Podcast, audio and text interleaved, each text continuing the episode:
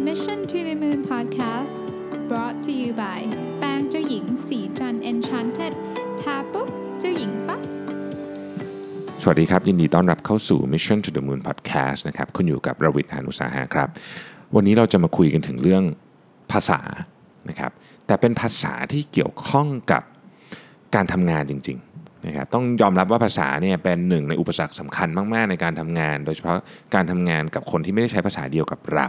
นะครับและเป็นภาษาที่เราไม่ถนัดนะครับถ้าเรา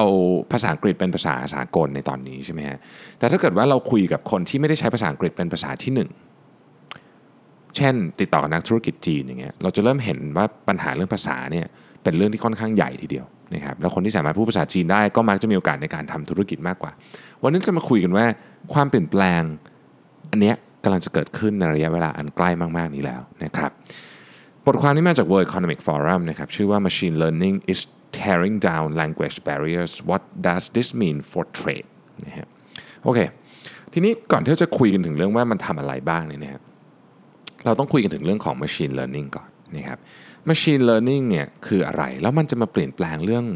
เรื่องกำแพงด้านภาษานี้ได้อย่างไรนะครับ Machine Learning เนี่ยเป็นเป็นวิธีการคิด พูดง่ายๆแบบภาษาแบบง่ายเลยคือการเปลี่ยนแปลงอย่างอย่างมากในวิธีการทำงานของคอมพิวเตอร์นะครับก่อนที่จะมี Machine Learning เนี่ยเราจะสอนคอมพิวเตอร์ว่าถ้าเป็นแบบนี้ให้ทำแบบนี้ มันจะต้องเป็นโปรแกรมที่เราสามารถอธิบายได้เป็นเป็นฉากๆๆๆได้เป็น step by step แล้วคอมพิวเตอร์ก็จะทำตามนะครับดังนั้นเนี่ยอันเนี้ยมันเป็นข้อจำกัดนะครับคอมพิวเตอร์จะสามารถทำตามสิ่งที่เราสามารถคิดเป็น step ได้ คือเราต้องคิดออกก่อนว่ามันทำยังไงเป็น step by step ทีนี้โอเค ของที่เราคิดออกนะครับเราเรียกว่า conscious thinking อย่างเช่นคำนวณเลขเงี้ยเราคิดได้นะทำอะไรอะสูตรต่างๆ วาดแบบอย่างเงี้ยอะมีขั้นตอนนะครับ แต่มันมีของบางอย่างที่เราเรียกว่า unconscious thinking นะครับที่เราไม่ไม่รู้เหมือนกันว่าขั้นตอนเป๊ะๆของมันคืออะไร เช่น การจำชื่อคน หน้าคนชื่อคนอย่างเงี้ยอันเนี้ยไม่ไม่รู้ไม่เป๊ะนะครับ หรือการทรงตัวของเรา เวลาเรากระโดดอย่างเงี้ยเราไม่มีขั้นตอนแบบที่สามารถพูดออกมาได้เป็นขั้นตอน 1 2 3 เราเราทำมันได้เฉยๆนะฮะอันนี้เป็น unconscious thinking นะครับทีนี้ในกลุ่มของ unconscious thinking เนี่ยเช่นการ match หน้าคนกับชื่อคนพวกนี้นะฮะก่อนที่จะมี machine learning เนี่ยเอ่อ มันทำไม่ได้นะคอมพิวเตอร์นะครับเพราะคอมพิวเตอร์ทำได้แต่ conscious thinking เราต้องมีวิธีการโปรแกรมเข้าไปเป็นขั้นเป็นตอนนี่ฮะแต่ว่าพอมี machine learning ปุ๊บเนี่ย unconscious thinking เนี่ยเป็นสิ่งที่ทำได้นะครับ machine learning เนี่ยเปลี่ยนวิธีการคิดจาก step by step เป็นขั้น 1 2 3 4นะครับไปเป็นวิธีการใหม่นะครับด้วยจำนวนข้อมูลที่เป็นข้อมูลใหญ่มากๆเลยนะครับคอมพิวเตอร์เนี่ยเริ่มที่จะหาคำตอบ ที่คิดว่าเป็นคำตอบที่ดีที่สุดนะครับจะใช้คำว่าเดาก็ได้นะฮะแต่มันเป็นการเดาที่แบบมันมีข้อมูลเยอะมาก แล้วมีวิธีไม่ไม่ได้เดามั่วว่างั้นเถอะนะฮะอันเนี้ยคือคำว่า learning นะครับตัวคอมพิวเตอร์คือ machine ใช่ไหม learning คือเนี่ยจริง ๆ การทำงานของเราทุกสมองก็เป็นการ trial and error คอมพิวเตอร์ก็ทำเหมือนกันนะครับทีนี้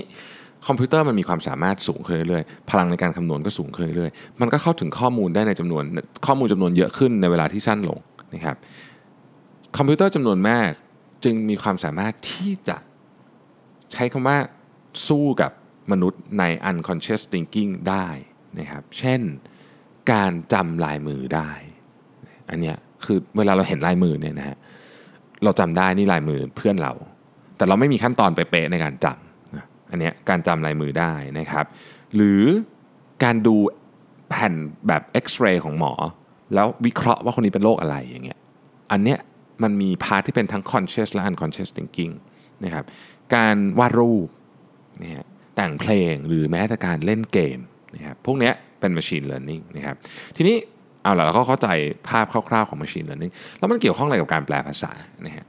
machine learning หมวดที่เป็นการแปลภาษาเนี่ยเราเรียกมันว่า machine translation เป็นแอปพลิเคชันหนึ่งละกันของ machine learning ซึ่งบทความนี้บอกว่ามันจะเข้ามาเปลี่ยนแปลง อะไรเยอะมากกับชีวิตของเรา และกระทบทุกคนไม่ทางตรงก็ทางอ้อม นี่มันน่าสนใจตรงนี้ มันจะกระทบกระทบทุกคนไม่ทางตรงก็ทางอ้อมนะครับโอเคเราเราพูดถึง Machine Learning ในการแปลภาษาเนี่ยจริงๆเนี่ยนะครับมันอยู่รอบตัวเราตลอดเวลาอยู่แล้วนะครับสมัยก่อนการแปลภาษาของ Google Translation ฟังดูเหมือนจะเป็นโจ๊กเนาะคนชอบเล่นอะแบบตลกอะเป็นเหมือนแบบแปลภาษาแล้วมันก็แปลแบบงงๆนะฮะแปลเมนูก็มีคนเอาไปล้อกันอย่างเงี้ยนะ แปลเป็นแบบตรงตัวเป็นแบบไม่มีการแบบไม่เข้าใจคอนเท็กซ์เลยว่างั้นเถอะก็คือมีศัพท์อะไรมันก็แปลมันไปตรงๆอย่างนั้นนะฮะนั่นคืออดีตนะทุกๆวันนี้นะครับการทำงานของ Google Translation หรือจริงๆ ต้องบอกว่าไม่ใช่แค่ Google คนเดียวที่มี Machine Learning ที่เอาไว้แปลภาษานะครับ Microsoft ก็มีนะครับ Twitter ก็มีนะฮะ Skype ก็มีแล้วมีโปรแกรมต่างๆ อีกเพียบอีกเพียบ นะครับ iTranslate Voice ก็มีนะครับ Waygo ก็มี Say Hi ก็มีคือเยอะมากเยอะๆแบบเยอะมากๆนะครับพวกนี้เนี่ยฟรีหมดณปัจจุบันนี้นะครับ มันค่อยๆเรียนรู้เราไปเรื่อยๆฮะเอ้ยอันนี้ work อันนี้ไม่ work แบบนี้แปลแล้วผิดอะไรเงี้ยมันค่อยๆเรียนรู้ไปเรื่อยๆมันมีข้อมูลเยอะมาก ที่ถูกใส่เข้าไปให้กับ Machine Learning เหล่านี้ เพราะฉะนั้นมันเก่งขึ้นทุกวันนะครับ Google Translation ถ้าใครไม่ได้ลองใช้หลังๆเนี่ยนะครับมันเริ่มดีขึ้นเรื่อยๆแล้วนะมันเริ่มดีขึ้นเรื่อยๆนะครับทีนี้มันเกี่ยวข้องอะไรกับกับธุรกิจบ้างนะครับโอเคเขามีการคาดการณ์กันไว้ว่า ถ้าไม่มีข้อจำกัดด้านภาษาเลยนะครับหมายถึงว่าสมมุติว่าเราคุยกับทุกคนในโลกนี้รู้เรื่องนี่นะฮะการซื้อขายระหว่างประเทศเนี่ยจะเพิ่มขึ้นอีกประมาณ 50%เยอะเยอะขนาดนั้นเลยนะครับทีนี้ มันเยอะขนาดนั้นจริงๆแล้วก็เราลองนึกถึงการซื้อขายกับประเทศจีนนะหลายกี่ครั้งแล้วที่เราต้องมีล่ามนะครับแล้วเราก็คือมันเป็นแบเรียร์อะนะมันเป็นแบเรียร์ที่ใหญ่มาก แล้วก็ทั้งเราทั้งทั้งชาวจีนเนี่ยก็ไม่ได้ใช้ภาษาอังกฤษเป็นภาษาที่1ทั้งคู่ แต่เราสื่อสารกันด้วยภาษาที่เราต้องพูดง่ายคือไม่ถนัดกันทั้งคู่นะครับไม่ได้ถนัดที่สุดกันทั้งคู่นี่ฮะ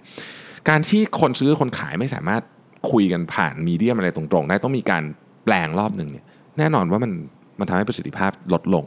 เพราะว่าการเจรจาดีลงานเนี่ยสมมตินะฮะมันไม่ได้พูดกันครั้งเดียวจบ มันต้องทำเยอะมากมันต้องผ่านเครื่องมือทุกอย่างในการสื่อสารตั้งแต่เขียนทุกอย่างอะมีทุกอย่างที่ที่เราสื่อสารเพราะฉะนั้น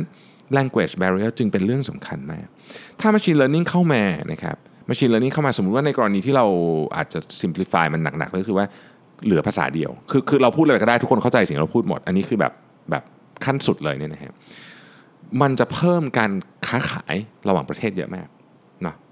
แล้วด้วยการที่ไอ้ machine translation เนี่ยมันมันต้องใช้คำว่ามันเก่งขึ้นเร็วมากนะครับ เราจะค้นพบว่าการ freelancing คือพูดง่ายๆคือการ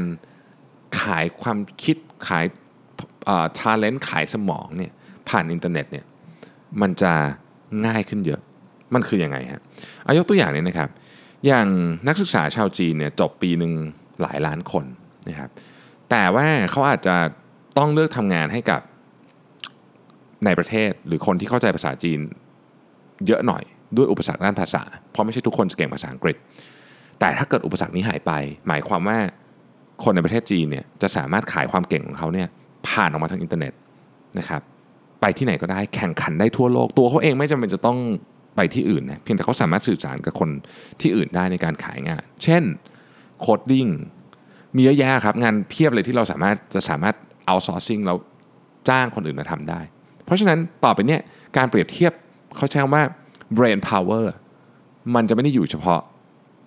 จำกัดอยู่ที่ภาษาอย่างเดียวละคราวนี้มันจะแข่งกันทั่วโลกเลยนะครับและด้วยด้วยโครงสร้างของอินเทอร์เน็ตที่แข็งแรงมากขึ้นทุกวันทุกวันเนี่ย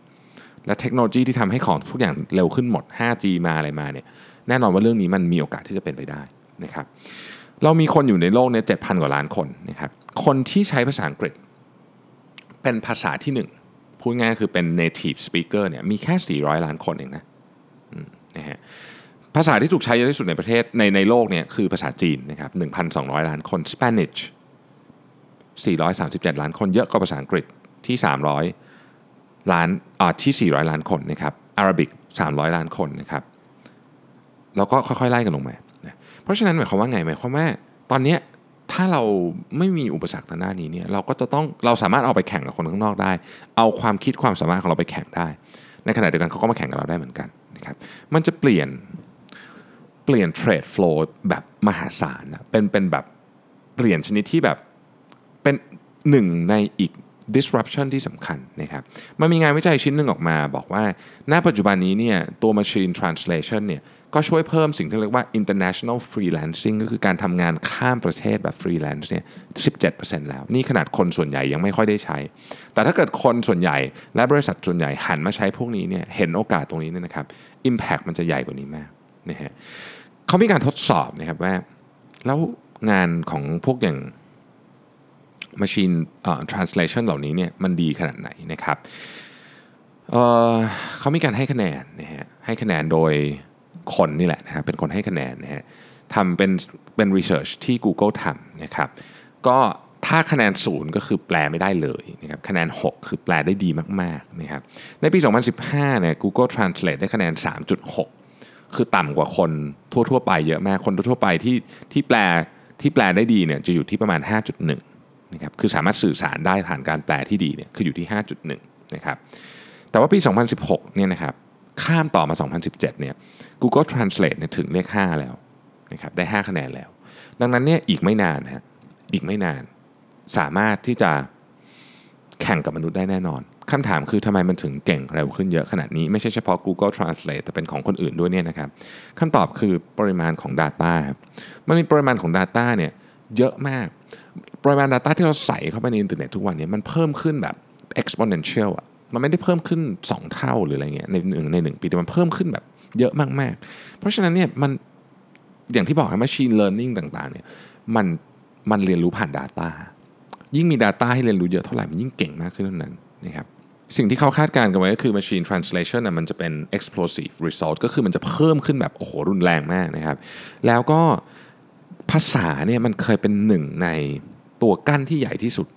ที่ทำให้คนแต่ละชาติคุยกันไม่ดูเรื่องนะฮะแต่วันนี้มันจะหายไป ค่อยๆ หายไปคำถามคืออีกนานแค่ไหนนะครับการคาดการณ์คือมันจะเริ่มในปี 2 ปีนี้แล้วภายในอีกสักไม่กี่ปี 5 ปีเนี่ยที่ผมเคยอ่านเนี่ยนะครับ เราแทบจะแทบจะสื่อสารกับคนทุกชาติทุกภาษา ได้ผ่านอุปกรณ์บางอย่าง เราเคยเห็น Google Earbud ใช่ไหมเราพูดเป็นภาษาไทยใส่ไปปุ๊บมันแปลไปคุยคนญี่ปุ่นรู้เรื่องเนี่ยเนี่ยอันนี้เป็นภาพที่ไม่ได้จะวุ้นแปลภาษาของโดราเอมอนนะฮะมันไม่ใช่อยู่ในนิทานอย่างเดียวละมันจะมีของจริงเกิดขึ้น เมื่อถึงวันนั้นเนี่ยนะครับมันจะเกิดการเปลี่ยนแปลงครั้งใหญ่มากกับ international trade และทุกคนจะได้รับผลกระทบเกือบทุกคน ไม่ทางตรงก็ทางอ้อม งานที่เราเคยทำอยู่ที่เราคิดว่าเฮ้ยเราแข่งขันกันได้ เพราะว่ายังไงก็ต้องจ้างคนที่พูดภาษาไทยได้อย่างเงี้ย อาจจะไม่เป็นอย่างนั้นอีกแล้วนะฮะเราลองคิดดูว่าเราจะได้ประโยชน์หรือเสียประโยชน์จากเรื่องนี้อย่างไร ทุกๆ ครั้งที่มีการเปลี่ยนแปลงใหญ่แบบนี้ มันจะมีคนได้ประโยชน์ กับคนที่เสียประโยชน์ เราลองนั่งคิดดูว่าเราจะอยู่ฝั่งไหน ขอบคุณที่ติดตาม Mission to the Moon Podcast นะครับเราพบกันใหม่ในวันพรุ่งนี้ สวัสดีครับสัสิเพราะความสดใสมีได้ทุกวัน